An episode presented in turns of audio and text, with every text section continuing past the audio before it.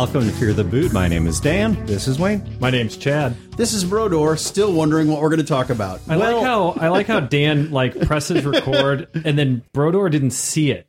And so Brodeur starts talking about his role playing. He's like, "I'm gonna, st- I'm gonna do a time jump in my role playing." No, I said I did. I did. Yeah. Yeah, it's good. Topic, good thing. And Dan's like, "Oh, click, Well, it's like- and he smacked me across the mouth like he was my mother. He said, F you, Brodeur. You're stupid and useless. And what do you just- think you're doing? Talking about role playing games on Fear of the Boot? So before he went completely off the rails, Katt Williams did the voice.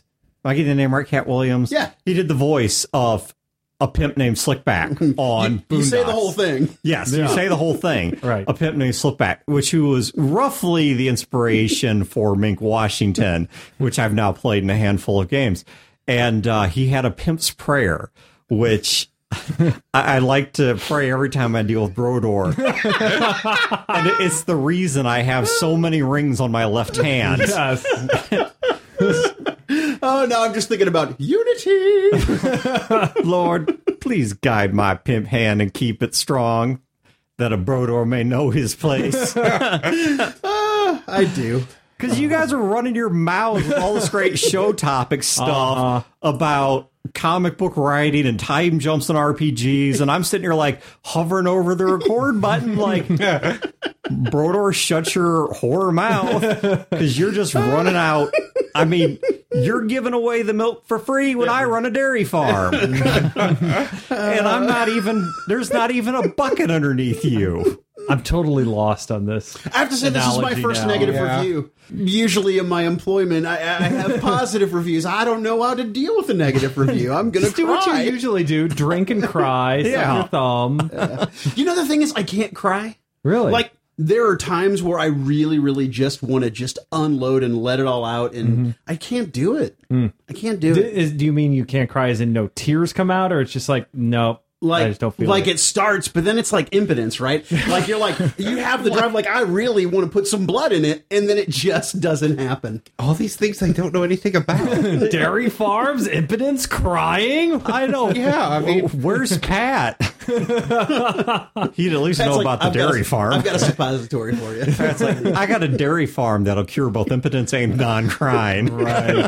I'm going to put this Viagra in my pee hole, and then I'm going to put my pee hole in you. So so you've met Pat before. all I can think hurt. of is there was a spell in D and D Second Edition that has got to be the, one of the most horrific spells to ever exist in a main D and D book. I'm not talking Splat books or Vile Darkness or whatever. I'm talking the main Love books. splat books. Shut up. And in this spell wa- is a high level wizard spell where you cut out your own heart and replace it with a stone and then put the heart in a box and then Like like a phylactery thing. It's similar, yeah. it's yeah, it's kind of like that. It's it's it's sort of like lichdom, but not exactly. And it's I don't remember the name of the spell, or the details. I'm going to dig up my my second It's like edition. lichdom, but it's not evil, so player characters can do it. oh no, it was totally like I think there were requirements on this, so you couldn't be good at lying. But I'm going to dig up my second edition DMG at some point to read the See, description now of the spell. I'm just thinking about the three ribs that I had to remove to do this ritual, the wands that I turned them into. Ah, there you go. Well, they're slightly bent wands. Right, that's so, all right with me. you know. See, Sort of Count Dooku shit going on. all the talk about milk, the uh, the people You're still on the milk. because I got lost after that. At some Yeah, point. I- I, have no idea where we went off the rails, but I don't even see the rails. But the guys that did uh, the gamers and Gamers Two Darkness Rising, they did JourneyQuest was the next thing they did after that, and one of the main characters is a really horrible wizard that the only spell he seems to be able to do is creating milk, and they refer to him as the lactomancer. Huh.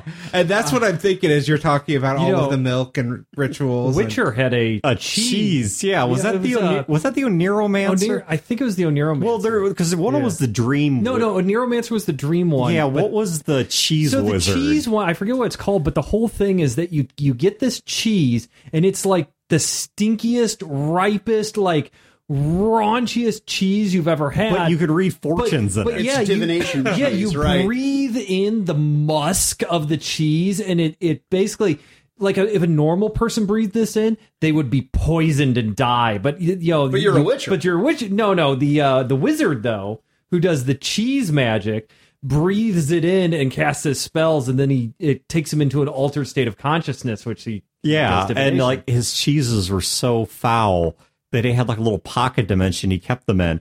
And when you, as the Witcher, go into this pocket dimension, you have to watch where you walk because if you get too close to these cheeses, you start taking Yeah. damage. I have to. I have Wow. to. I have to admit, I missed that side story. I'm hoping that that is going to be a character class in the Witcher role playing game, Right. Which we still need to get the guys from Artal R. Talsorian, or however you pronounce it on here, talk about that. But anyway, Do you know what the sword is called that you get from completing that quest? I don't remember. It's the Intelmeyer.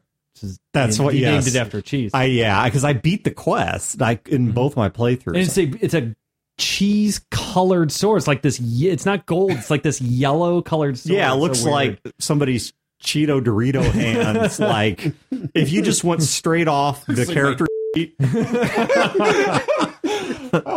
so yeah, kinda. all right, so this is a bonus episode for anyone who's, who's not gathered. We're going to just do all kinds of random topics. They'll be vaguely geeky in nature, but they're just going to be absolutely all over the board. So I want to start off with one we were talking about while having Bonus dinner. episode. Thank God I can take my pants off. Jesus. No, keep your pants on. I, I'm So not really a bonus. yeah. episode. Uh, No. So, but what do you think the lowest form of horror is? Because see, I'm torn. to me, the lowest form of horror is either jump scares, so startling, right? So you're watching a horror movie, video game, TV show, whatever. Like Fizzgig, we were talking about at dinner when he jumps out of the hole at you and shocks you as a child, and you yourself in the theater, and your great grandma's got to take you home. Yeah, Uh, I'm sorry, but no, that that did not happen to me. But no, I think jump scares.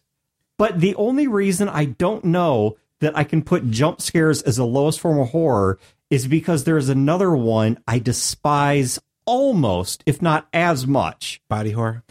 Gore, slasher. yeah, Gorno. Yeah, Yeah, the, just the, the stuff that was really big in the 1980s. Of uh, it's not even scary. It's just incredibly graphic and gory. Okay, so- the RoboCop type of stuff. The you know Well, what? the thing is, they tend to go together too.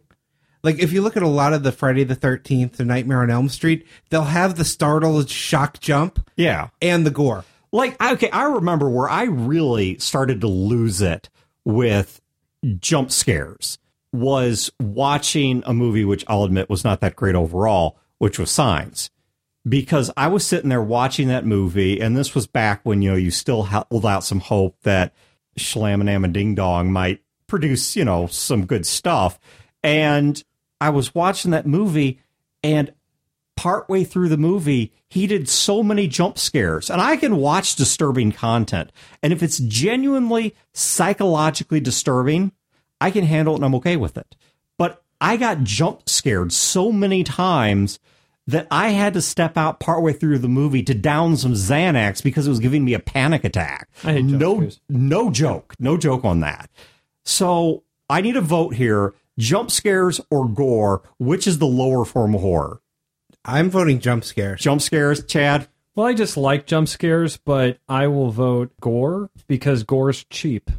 Jump hmm. scares require a setup. It requires proper camera work. It requires building up of tension. Blasting organs at the camera is a lot you, easier. You load cow innards into a air gun and blast them at an actor. Woo, you talented mother. Now, listen, I am going to tell you about a movie. I had to look it up because I want to get the names right. All right, this movie is called Zombie. Right, very Okay. you know, it's 1979. It is Italian horror. It is by Lucio Fulci, and Lucio Fulci's name is uh, the Spaghetti Splatter King. All right. Okay. So this guy makes. I can guess where this is headed. Right. So this guy makes horror movies and it body horror and he makes, you know, zombie horror movies and it's just his movies are exceedingly graphic. And unlike other horror movie directors where they're trying to gross you out or they're trying to scare you or they're trying to be extreme or whatever, this guy hates his audience. And I don't mean that in a sort of whatever sense. I mean, he believes people who watch horror movies, especially gore horror movies, are deviants. And so he makes horror movies. So he spanks us. yes, That's he hot. he makes horror movies so graphic and so gory as to punish the people who are watching the movie. That's how gory his movies are. I have And- seen a few of his movies because I love a good B horror movie, And you love to be or a- punished. A, good bad horror movie, or Right. Mm-hmm. like a lot of the '80s, '70s, like that era horror movie. It goes be- it goes beyond, Yeah. right? I mean, Yeah. like you're not even watching it and going, "Oh my god, it's the thing and it's so gross." And oh, it's it's gr- oh, look the head is melting off the table. It's so gross. It isn't like that. It, it gets to a point to where you're like, "Is this over?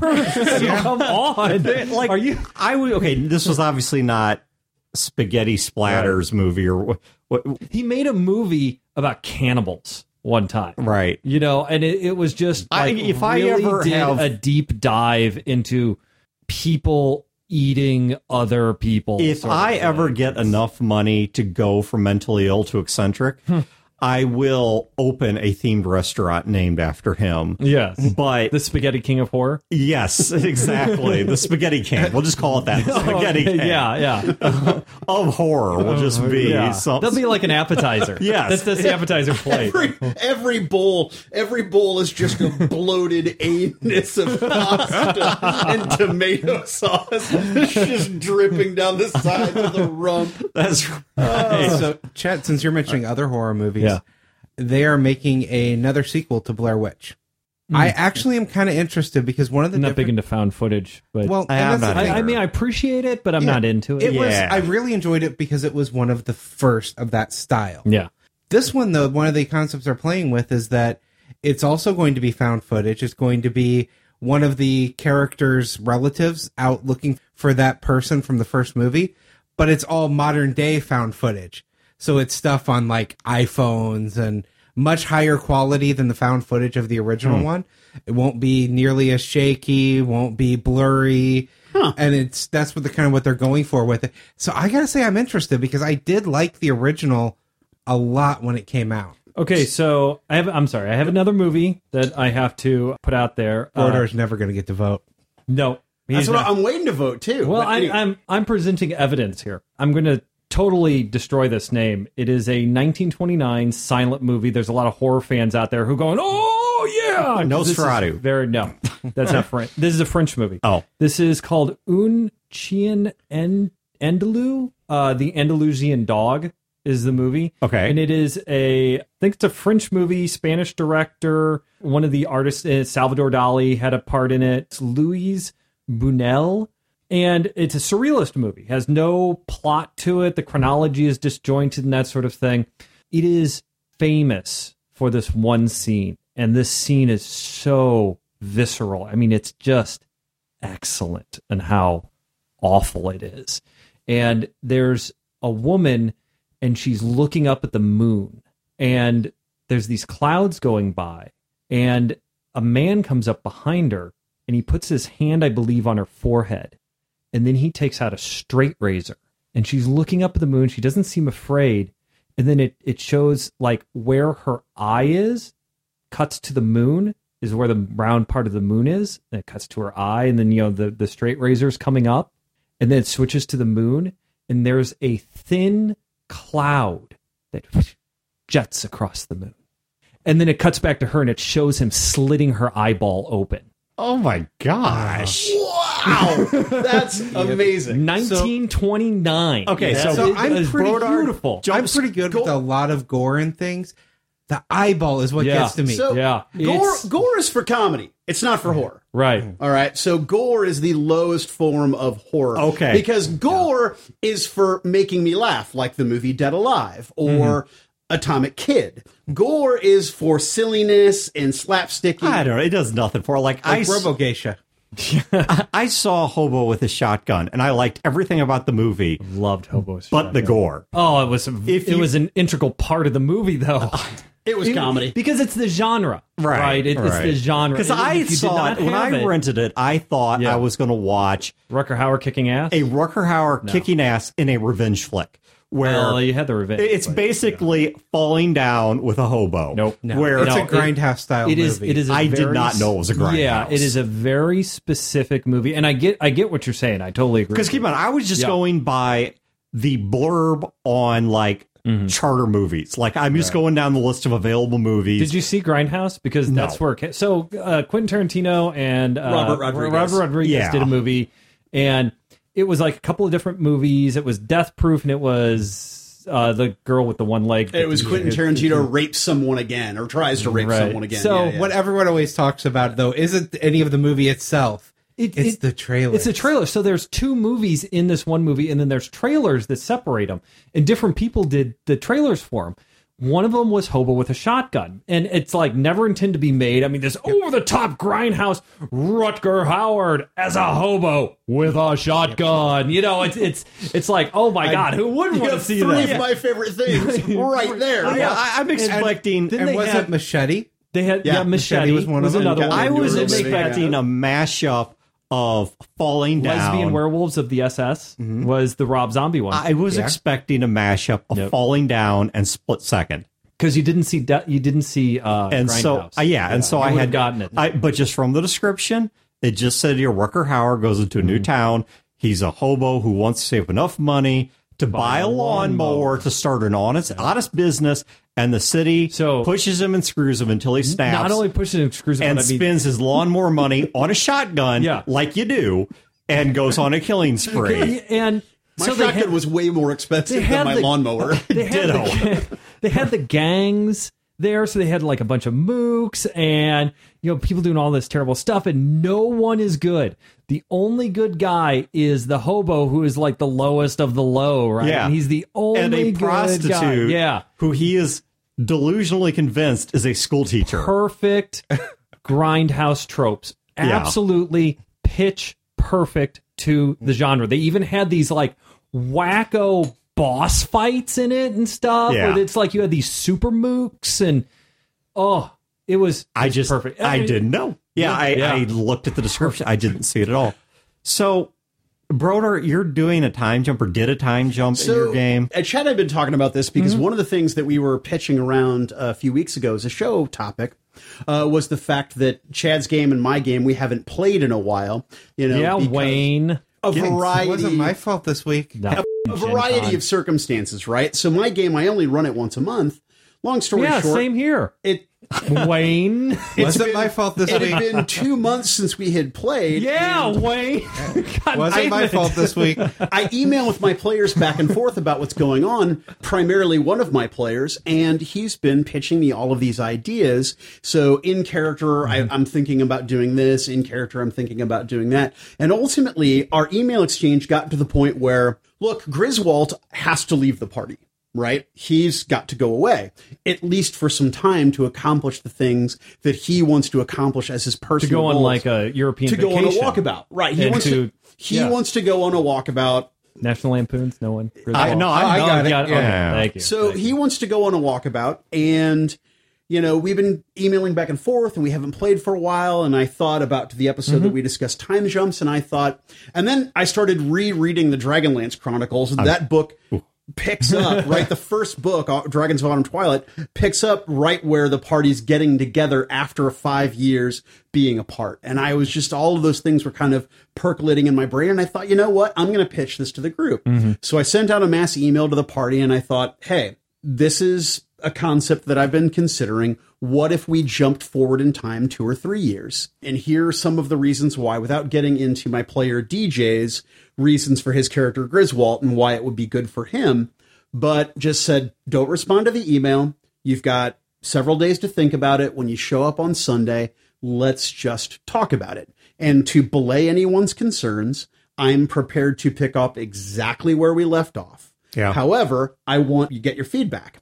So my players show up and it was a resounding success in terms of mm-hmm. everybody thought, man, if I had two or three years with my character to do X, Y, and Z and pursue my own personal interests. I would write the great American novel, but instead I would just get drunk and high every mm. day. So and, and that's what we did is we sat around because one of my buddies is really into craft beer way more than me and i mm-hmm. like craft beer quite a bit he always brings special beer to the game and we have a few beers and imbibe and what have you but we just sat there and drank and talked and ate my wife's dinner and we just we spent hours just I'm, I'm glad that's because we're about drugs Wow. and eating and drinking and ate my wife's dinner. Dinner. Okay, okay, all right. Continue. i Well, have to you know, tell they you had tossed salad. I, it was despite the fact that we had not played in two months and last minute one of the guys couldn't show up because of something that happened at work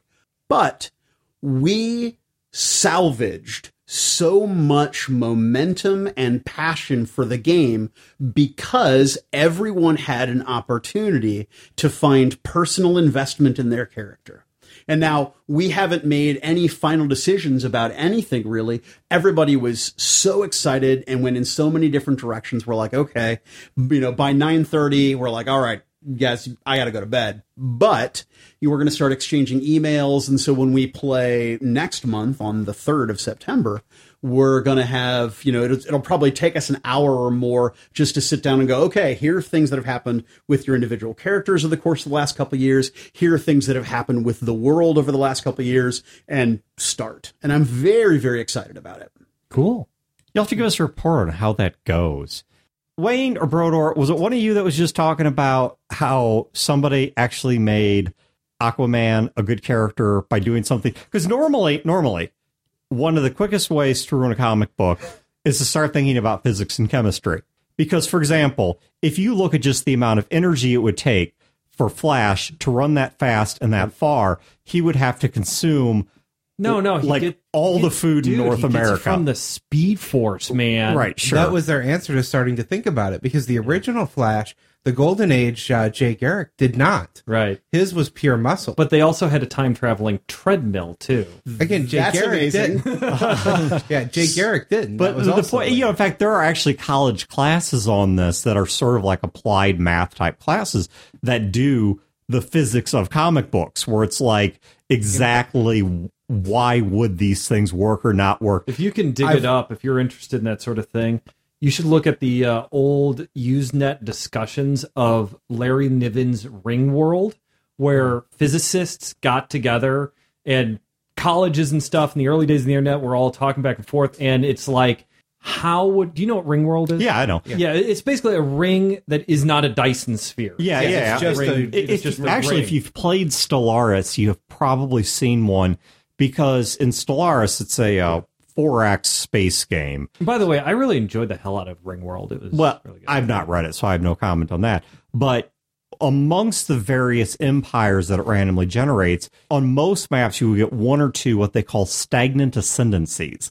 And what a stagnant ascendancy is, is like a race that has been out in the stars way longer than you have. M- Thousands, millions, they never say, but way longer than you have. But at some point they kind of topped off. Their society became total laziness malaise and they just quit. So they've got this massive technology, but they're not going anywhere. They're not doing anything.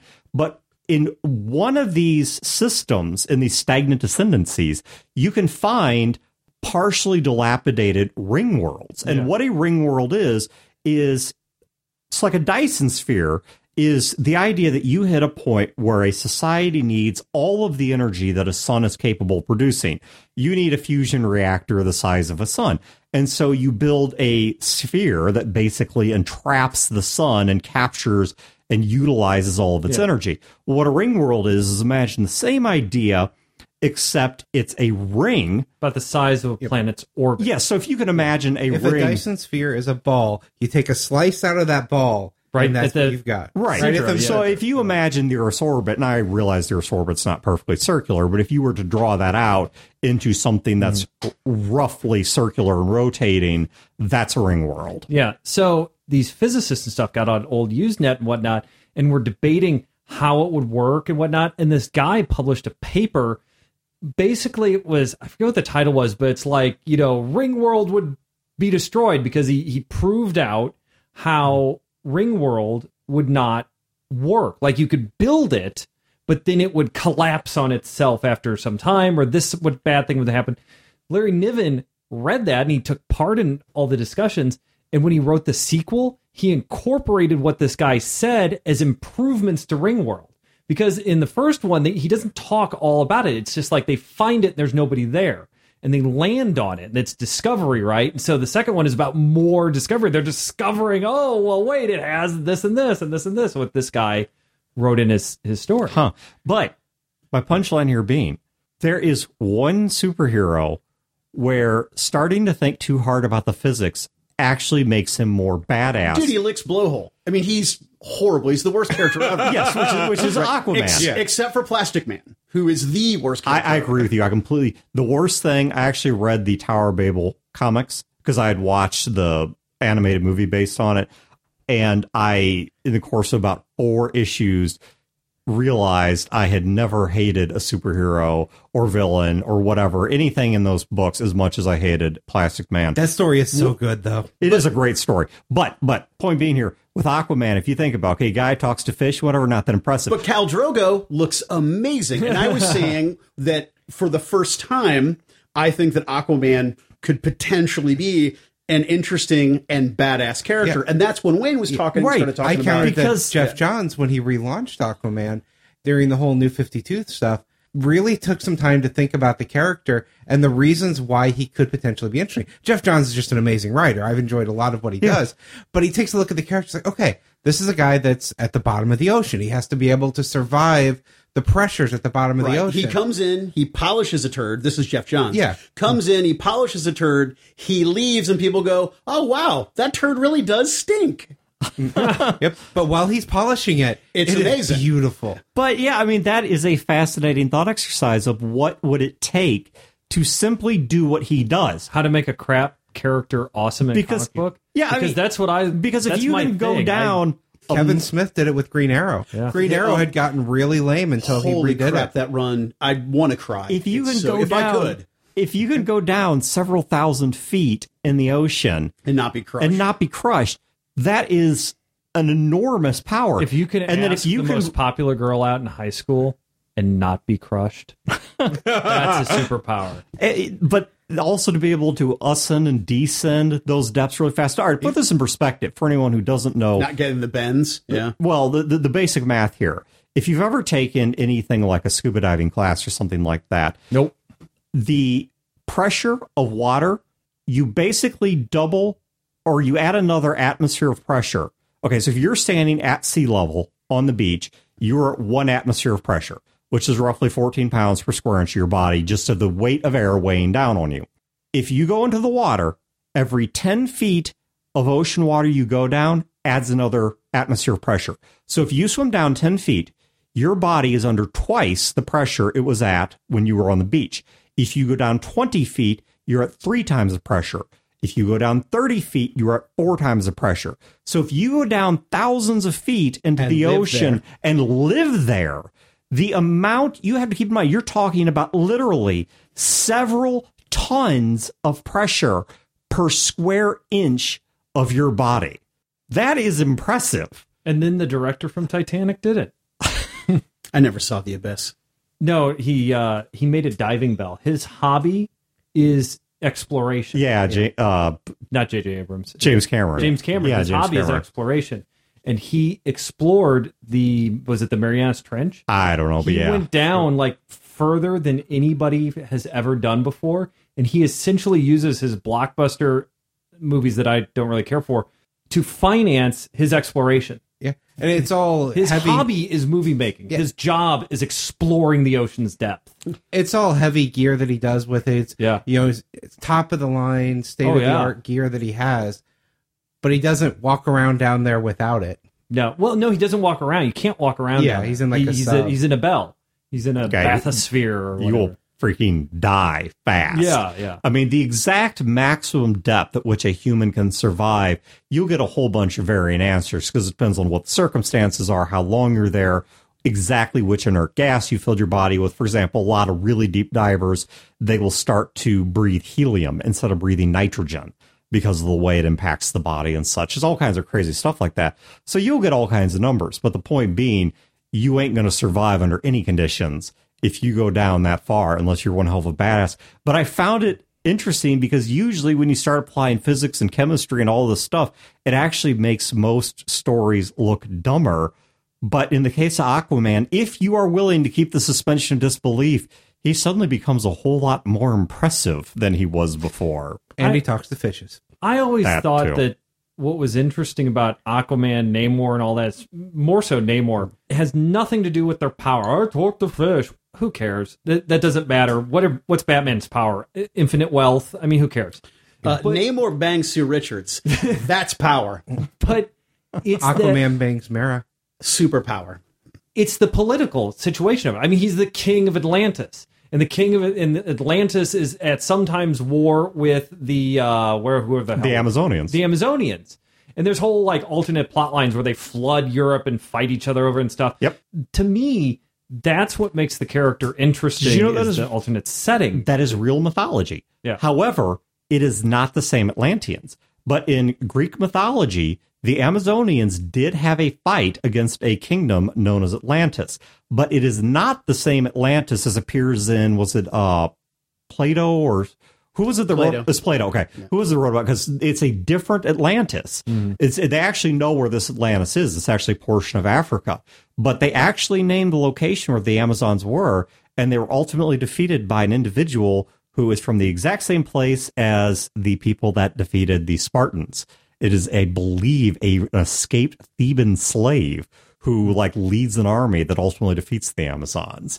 But the point being, though, the Amazon versus Atlantean war, Yeah. while they're meshing Plato's Atlanteans together with this other group, which once again, it's a coincidence of names, that is real mythology. So this is something that I have always wanted to role play. I have always wanted to do. Ask your wife. I am um, I don't think If you want can me to be in a- Wonder so- Woman's costume. if you but want I know she can fit in Chet, Namor's Chet and I were talking about this actually this evening in the driveway before we came in the house about how we're very boring, vanilla, what have you, when it comes to the bedroom. And I looked at Chad, I was like, you know, I'm pretty uninteresting until I'm not. but no, I've always wanted to. ro- So I want to take all of the all of the tropes of superhero role playing games, and I want to do it in sort of a Bronze Age setting, right? So I want to have, hey, we've got ancient Greece. And that cat's got super speed. Or we're in ancient Greece and that person can fly and has super strength. I want to do that level of You know, they're kind of getting more more that direction in both DC and Marvel because, well, I mean, I'm talking about the movies here, not the comic books. But with Marvel, they're trying to you know talk about how Apocalypse was the first mutant and all that stuff. And in DC, there's a, a line that's in one of the trailers that I think actually got taken out of the movie where uh, Waller is like talking about how she's Oh, like- yeah, yeah, yeah. uh, she's talking about how like Samson, who breaks the two pillars of the temple. Everyone who doesn't know how temples were constructed at the time, there would typically be two very large, uh, usually about 24 inch across wooden pillars. They were just literally like stripped trees that would be put side by side in the middle of these temples. They weren't they were not very large buildings, but that's what you're talking about. So when Samson breaks the pillars, it, that's what you're talking about is basically Collapses the whole collapses structure. two trees that are about 12 to 24 inches across and then she uh, mentions she's like or the or the uh, philistine secret weapon of goliath and she starts taking all these these people that are from the bible but you could just as easily draw it into any other you know set of of lore or mythos or whatever you want to talk about Well, let's face it. Look at superheroes right now. How many of them had their origins in Greek or Roman mythologies right. or What about- Egyptian mythologies But that's what I want to or do. Well, what, Hercules? what about Shazam? Shazam, which Yeah. yeah, is what the the wisdom of Solomon, the strength of Hercules. But that's what I want to the speed gain. of Mercury, Get rid of uh, tanks, get rid of planes, get rid of lasers, get rid of missiles. Just, you know, it's me, Superman, versus your, you know, your Bronze Age swords and shields and your bows Well, and arrows. I think- Suck it. I mean, look, look at mythology. Look at Hercules, Right. and his labors. Wouldn't it be cool to play characters and you're doing a plot line that is not a carbon copy, but is like that, Right. Where you know you walk down the street and nobody's like, "Oh my god, he can pick up a bull and that's amazing!" And oh my god, we need to send armies after him, or he needs to help. But it's more like, yeah, that that happens in the world. It's rare, but why don't you go clean out my stables? right, you know, use that power to do that. But then, but then You there is know, there but a you're gr- building a. It's it's not about the power that you have, and everyone's impressed with the power, but you are building a legend and a myth, and as you build the myth, people are I think you could do impressed with a time by the travel myth. story too. Of even if you wanted to do it with some kind of frame of reference in our common stories, start with superheroes in the present day and maybe some supervillains as well, and they get kicked back to 500 BC, and that's where the story Oh, gets there's told. been so many bad ones like that. But. I know- but oh, Chad- Oh, the Batman, the Bat Knight, the prehistoric Batman. I- I know, Bat- but that's- oh, it's I am a big believer in finding the dirty, rotten things of this world. And, making polishing that and turd. making them good. he's the Geoff Johns of gaming. That's right. I am. I do it the Jack LaLanne way. I, I, I take that steaming Michael Bay uh-huh. turd by the teeth, and I will swim Why it. does the turd have teeth? now, are we back to no, body no, no. I'll horror take it by my teeth. And Like, I- why are you biting a turd? Are we back to body horror uh, again? uh, they're delicious. Oh, depends on what you've been eating, but yeah. Mm. and I'm out. Okay. and cut. We're done for good. So I hope you all liked Brodeur. He might be coming back. oh snap!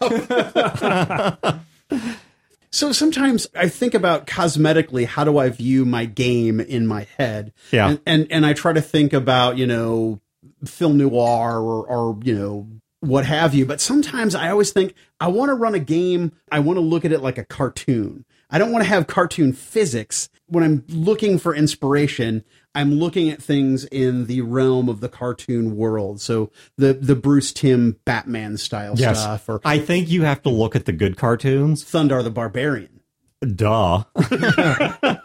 but I'm not talking about the ones you can't go back to. I'm talking about I'm talking about the ones that are good like Wait, you can't go back to Thundarr? no, believe it or not. You can't go back to Silverhawks either as much oh, as oh, they former. wow. Yeah. This was the worst show ever. You know, but it had some good visual concept, and that's really about it. Eh, okay. Buzzsaw, I love Buzzsaw. But anyway, I ran a Transformers campaign that was inspired by the first 15, 20 minutes of the Transformers movie. And it but was that's all there is of the movie. Exactly. That's that's all it is. It's a movie short. It ends right about there. And that inspired a plot line. And it was one of the best campaigns that I have ever run, easily in my top five. And it was inspired by a cartoon. And the entire thing had a much more adult feel to it and a serious feel to it, but it still nonetheless played out very much like a graduated or a matured version of a cartoon. You know, it was something that played out like, oh, I guess like the heavy metal movie, except sans all the gratuity. But nonetheless, you know, it was that kind of thing. I've never run a game with a cartoon vibe, and it's something I've always wanted to explore. Because everyone goes gonzo, and there, there's nothing wrong with that. But usually, when someone says I'm running a cartoon like game, Well, they mean that I'm either going to run Bugs Bunny or this is going to be really Well, over no, the I'm top talking like Saturday Let me. Max. ask you this: If you run a cartoon game, are you going to want Who Framed Roger Rabbit, or are you going to want Cool World? Most people are going to tend towards the Gonzo. They're going to tend towards Who Framed Roger Rabbit. Sure, it's more If I expressive. Well, yeah, no, and I don't, I don't disagree with uh, that. But what I'm saying is, for example, if I said I was going to run a cartoon game and I'm going to base it on Grave of the Fireflies, or I'm going to base it on Wings of Homina Momina Mayonnaise, Honneamise. I'm out. I don't want to play that. But Don't want to play at Wings of Honneamise or Grave of the Firefly. Grave of the I'm not Firefly. familiar with either of them. okay, but Uh, have you ever cried manly tears? Mm, I tried. oh yeah, if you want a movie to make you cry like a little bitch, Yeah, Grave of the Grave Fireflies. Fireflies will do it. It's a cartoon, but I guarantee you, it will wreck you as a human So- I being. think So, I've, I've probably said this on the mic. There is only one piece of media that has ever made me cry. It was not Grave of the Kill la Fireflies. Kill. No, it was. Uh, it is an anime called Anohana, and it is the only, the only media that I can think of that has ever actually gotten tears from me. And I have rewatched the series probably three times. I watched the movie related to it. The same scene every time still gets me. I'm a pushover. I tear up at anything. yeah, and my wife does too, and she says I have no soul. I I teared up on an anime called Kill la Kill. I have never shed manly tears over a Japanese schoolgirl's uniform before. Pat has. I mean, okay, so so that sounds Is that what that is? That a, So- a new euphemism? My manly tears. The My sad thing manly is, too. I get it. Yeah, I know yeah. where you're coming So- from because so I know the anime. The I don't people like who the haven't anime, seen I it are like, "Oh, well, huh, Chad's that's a sexual fetish right there." Nope, not even a little bit. It is an excellent, great story, and it is surreal. I cannot even begin to describe Clothes what is it a about. very big part of that show. what is clothes? Clothes yeah, is a very big part of that show. So there's a movie called Bone Tomahawk with Kurt Russell, which if you haven't seen it, I recommend you go out and see it. But there's a moment, spoiler alert. All right, and this is a big spoiler. Kurt Russell's character, he's gonna fucking die, right? Hmm. He's about at his end, but he's got his rifle and he's gonna fight off the rest of the troglodytes. And this old man who, through the course of the film, has been visiting his wife's grave goes to Kurt Russell, realizes that Kurt Russell's gonna die. I'm gonna get choked up thinking about Yeah. it. It's the last time that I got a little weepy at a movie.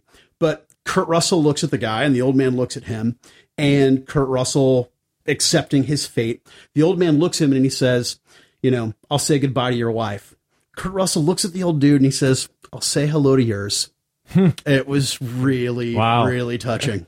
Crazy. Yeah, it's a great flick. If you haven't seen it, you got to go out because it's it's Deadlands, right? Mm-hmm. But they roll back the goofy, right, and they just make it sort of scary horror, right? Yeah. It's very very tense, and there are some there's a, a bit of sort of graphic violence in it, but it's not splatter Mm-hmm. over the top. And when they do uncork when that movie because you're like this is kind of boring mike you're crazy dude when they uncork it's it goes sideways it's Yeah. great it's a great flick I but still I'll say hello uh, to yours.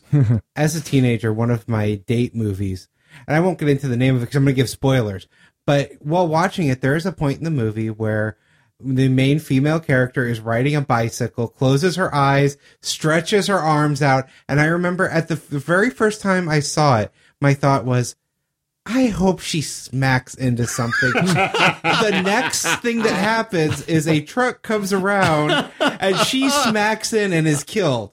I never laughed so hard at a movie. Wow. That's fantastic. Wait, It I'm was like a- you. I'm a sick, sick man. Now, mm-hmm. okay, Grave of the Fireflies. Yeah, Right, That, that one yeah. had me crying Yeah. like a bitch. Yeah. But I, I'm with you, Wayne. The, the inappropriate things I laugh at in hmm. movies, which now they're saying is a sign of early onset dementia, which is fine. I at least everything will be new to me again. But I'll wake up every morning to a fresh new world, and maybe I'll hope again. and a fresh new diaper. a fresh new diaper, and I don't even remember why I'm wearing them. and I, I'll, I'll be all upset because I'm late to do my podcast. and you'll think it's 1950 odd eight. The important thing is that we wore an onion on our belt, as was the style then. but, but man, Wayne, I'm with you. The horrible, horrible things that I laugh at. What was the one that we just saw? It was terrible, and I just could not stop cracking up. and it was South Park. No, no, because it was it was something like you were not supposed to laugh at in a movie, and I just could not. I'll, I'll have to think of it. Of course, I'll remember it after we cut the mics.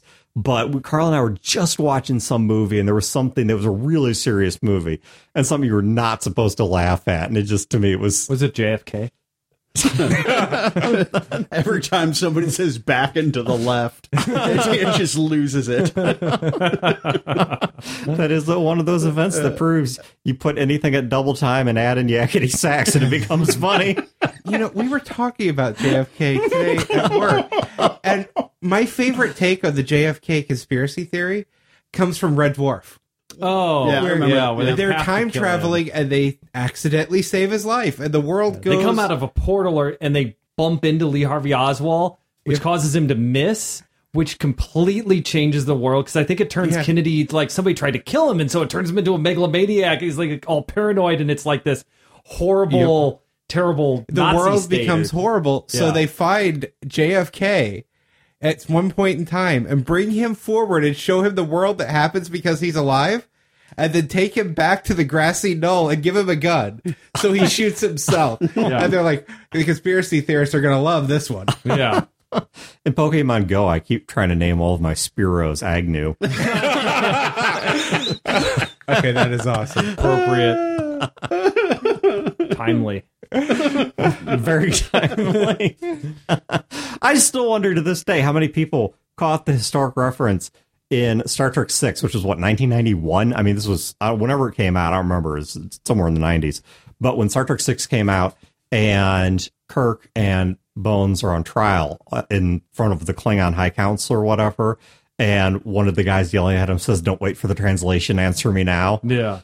That was from the Cuban Missile mm-hmm. Crisis. Because, of course, that entire movie, I mean, you have to be kind of an idiot not to realize this, but the entire movie was a parable about the end of the Cold War, which is what was occurring at that time. It's about, you know, what do you do when the wall comes down, whether you're talking about the literal wall in Berlin or the Iron Curtain or whatever. Or the neutral zone. No, that's Romulan. That's? Romulans. Yeah. They, the uh, Organian peace treaty is what Oh, keeps the Klingons back. But the the point being though that Think warriors care about a piece of paper? That's you. You literally read my mind. right. there was a uh, but that a whole bunch of stuff in that movie was taken from things people actually said in the Cold War, and that was one of them. Was uh, who was the Khrushchev. No? It wasn't Khrushchev. Who was the guy? I just like saying Khrushchev. I just like to bang my chair on the or my, your bring my shoe, shoe on the bang your table. shoe. Just like bam. But you know, I'm they don't do that crap anymore. Yeah, I We know. even have the North Koreans and they don't do that crap. Yeah. I know the the UN's gotten incredibly boring. I think Good. we I, you Power, power has made them complacent. we need the UN to be conducted more like South Korean Parliament or British Parliament. or yes. Or Indian Parliament. Or basically any parliament. They something about Or parliamentary American procedures. Gladiator. Congressional procedures, everyone just yap, yap, yap, yap. Yeah. Parliamentary procedures, they laugh at each other, they jeer at yeah. each other. C-SPAN is incredibly boring, and Yeah. we get nothing done. In parliaments, they actually get things done. Have you and it is a wild ride on the way there, Have you ever tuned into C-SPAN when they show Parliament live in session? dude. I It's just like three o'clock in the morning. this is as political as I'm going to get, but just watching it's great. They make fun of each other. watching the right people in front of whatever the, the governing body of the EU is. When you get the right people behind the mic, Yeah. that right there. That, I mean that that's a Saturday night. Yep. That's they save you a whole lot of money. The- I watched it one time. They're the prime minister, and he's like giving a speech or something, and it's pretty benign speech. And then they start like yell, "Oh yeah!" And they start yelling at him, and he's like, "Very you know, speech." He's like he slams the paper down, and he's like, "Oh come on! you just voted on this last week. You're," and he's just like, "You are an idiot." it's just like, oh, It's like a fight between Orson. Welles and the Planter's Peanut. Who um, doesn't want to watch that occur? So at work, I mean, it's I just it's it's horrible. I, I will I will confess, one of my great regrets in life is quitting the fantasy shop. But Oh, you could always get that back. And there's I know, no suck a lot way- for no, that. no, no. That's a, that's a, that's a story for not on the mic. Okay. but because if there's anybody in the industry that listens to this show, like any even one, I do not want to say anything out of turn. Okay. But one of the things that keeps us sane at work are the names of our patients. F- you, HIPAA. So Please do not violate any federal laws in my show here we go. because there are very, very few things I would stop you from doing prior to an N bomb. Violating HIPAA on my show is on that short list. okay. So, All right, I'm not going to violate HIPAA, but okay, I will. or but- drop an N bomb. But I will say this. Okay. At the next Fear the Con, I'm going to run a game, and every character is actually named after a real patient, and all of their powers are inspired by that name. And when you sit down at the table, we're talking like Lipschitz level type stuff. Worse. Oh, dude, let me tell you right now government bureaucracy, there are people like us that work at the bottom levels of it. And here's how I know because you get these people that are so dry and so stodgy and they are so dead on the inside, they don't see what's going on. But there's somebody kind of like us down there. uh, to borrow from Eminem, spitting on your onion rings, you know that that type of guy somewhere at the bottom because when we did what's called meaningful use certification, because I, I work for a company that writes medical software and we have to certify that we meet certain government standards. We got the test data from the government Okay, this is their test data. This is test data, not real people. not real people. So there's no HIPAA violation here. This, but this was the federal government supplied test data. I wish I had a list of them in front of me. If I'd known we were talking about this, I would have brought the list with me. The names were all stuff like Penny Puffer. Uh, there was one guy in there whose initials were KKK. Every person in there had a name that was messed up, like all of them. But it was like just messed up enough that if you were looking for it, you would see it. Yeah. But if you're some soulless bureaucrat, well, Penny Puffer, of course. You know, I have a, a cousin named Penny, and blah blah. I like puffin penguins, and All right. Well, who doesn't? I- we're not on the mic, so I'm so- going to tell you some names. Okay. they're going to blow your oh, f***ing but mind. but but so I would have put Brodeur on the spot here because you said you would take the names and you'd give them powers related to it. So these are real people that I have met. Okay. I want to know what power you give them. Orangelo and Lamangelo, they're twins. Oh, well, spelled clear- orange jello and lemon jello. Well, they're they're gelatin elementals, of course, right? I mean, they're precisely, and they have to be the two flavors, right? They have to be the orange and the lemon jello. Harry Pickle. Oh, oh, I think I think this one. My- is- my- I'm going to defer to Pat. my chart Harry topper, Pickle. my chart topper is still the dad of a guy Chad and I went to high school with. Well, actually, elementary school, junior hmm. high, and high school. His honest to God name is Harry Dick Whacker. That hmm. is not embellishment. That is not alteration. That is the man's name. I knew a guy named Richard Dick. His name was Dick Dick, and we we said that he should become a private detective so he could be Dick Dick Dick. Dick, Dick, Dick, Dick the Dick. Yeah, no. Oh, Chris Seaman. Dick Dick Dick the Dick. So, all right. what? So, He started out that way too. working at my job, all right, Yeah. I, I have to do the exact same thing. I have to fill out enormous amounts of test data of my own so that we can see if the software is working and such.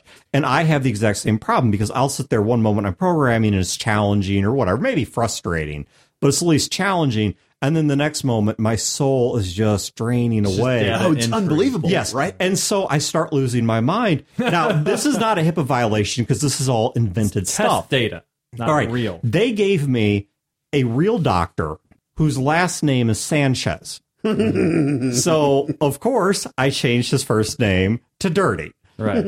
And I start going through, and all of the patients, they were all having like cryogenic surgery on the penis. And I mean, it was just, it was just this unbelievable, like Right. the most, like I, I started looking through what's called the ICD codes, which, which are diagnostic codes, and finding the most absurd diagnoses I could. Like one of them is injured riding a horse when being hit by a trolley and like this and and the, the the treatment was cryosurgery on the penis and i just i just heard the whole thing was like that it was just completely and it made it out into production. almost so what then happens is we start Do I know developers or what? is Yeah. we start partnering with this company that's going to handle a lot of our online data services. And so I have to have a test account with them to make sure that we're getting data back and forth right. And everything's going good until I hit a hitch. And I, I, I hit one of the developers up over there and I'm like, hey, I don't understand why I'm sending this and getting this response. And several hours go by and suddenly get a response back that says we want you to know your data has been all around our office. And we are so glad to finally have a client who doesn't have a pole 10 feet up his ass. He's like this is the funniest stuff we have ever. And so and he and i started talking about like because he I, I he like made some joke and it was somehow aliens related. And so i asked mm-hmm. like i just got done playing alien isolation. It was a great game. He's like i'm playing it right now and i love it. And so we start talking back and forth and like struck up their development team and I are now like buddies Right. to where like if anyone else contacts them, it gets a support ticket and they'll get to it. Yeah. If I write them, five minutes later they've got the system fixed and they've got it back to me. Yeah. That's aw- see. I dude, it's the lesson of Ben Hur. Have you heard my Ben Hur story? Okay. My my Ben Hur story, and I think I've told it on the show, but in case I haven't, or in case your news show never heard before, when I was a little kid, I was watching the Ben Hur chariot seen, scene. you seen the remake? I, I've seen they're making a remake. But there, I saw the Ben Hur chariot race scene, and I didn't get what was going on. And I had some specific question that I now don't remember because I was a little kid at the time. But the way my parents explained it to me is they said that all the horses out there will run fast because they are being whipped. They will run as fast as they have to to stay ahead of the whip. But Ben Hur's horses will run even faster because they love him and they will run faster than any whip could make them run. And that is such a true life lesson. If you are ever interacting with anyone, whether you're their manager or anything, if you get somebody to like you, to love you, to care about you, they will do more than you could ever intimidate them into. And I have worked for and with so many people who do not get this, despite it being such a common sense Well, it's life because lesson. they're weak. They're weak managers and they're weak people, and they're they're scared because the the reason why they behave that way is they have so many other personal deficiencies. Most important of them is that they're not actually good at their job, Right. And they're terrified that they're going to be exposed. I've worked under bosses that, quite frankly, were not that good. That, quite frankly, they didn't really know their job, and I was having to cover for them a lot. But they took such good care of me that they fostered in me such a love and loyalty that if something came up in a meeting and they'd start to falter, I would immediately step in and take over and be like, well, actually, what he did was this, and this is how we're going to work it out, and blah, blah, blah, and all this stuff. And I would save their bacon because I liked them. That's awesome. And my current job, I mean, it's the exact opposite of what I used to do. I hate every day at my job. I hate what I do. I hate the industry. I hate the company. My boss is fantastic. She's really great. And that's probably why you're there. There's an article. Well, fo- that and the money well, yeah, and you have to pay and bills. benefits. But yeah, I mean, there's an article that's been around for years, and it's completely true, which is your employees are quitting you is the title of the article. But it's a it's, Huh. there, there's a Huh. There's a, Huh. a there there is a lot of research that has shown the number one reason that people quit a company and the number one factor tied into their opinion of their job is their immediate supervisor. I, I've I've been at I've been at my current job for almost a year, and I hate myself for it. But you're absolutely right. If my supervisor wasn't my supervisor, if it was somebody else, I probably would have found another job already. yeah, Now, I can tell I you. I have been in environments where that isn't the number one reason, and those are really horrible places to be in. Yeah. When there are other things that are more important than your immediate. worse than your supervisor. Yeah, when the entire team loves their supervisor and they still want out of there. Yeah. those Which are is- really bad environments to be Yeah, in. which is the I mean that's the that's where that's where I work now. Is that I mean we we've got a, a pretty surprising turnover rate. Huh. But anyway, All righty. Well, I think this we're going to wrap this one up since we covered a lot of ground. Not on anything in particular, but hey, there was some there was some gaming. Yeah, there was some gaming stuff. Yeah, gaming in there. rib rib wands. look, hey, Rib wands. Rib wands. Uh, Why do I have the feeling that rib wands are going to make an appearance in your game? Are you tomorrow? kidding me? Yeah. Oh no, the oh the supreme necromancer of Volcar. has rib wands. You know, wanted for her pleasure. you- and you know where you can store them, right? I mean, they, they go right back in. Yeah. You can pull Oh, them out the idea of an- slowly. of, Yeah. an, of an adamantine plate head that has been affixed to no, protect no, no, him no, no. Don't do a plate. removed. See, here's what I found A because I zipper? I take great pleasure in grossing out my players. Oh, amen. It- I again, not for the mics. Sarah takes great pleasure in grossing out your wife because it's easy to do and it really bothers her. Yeah.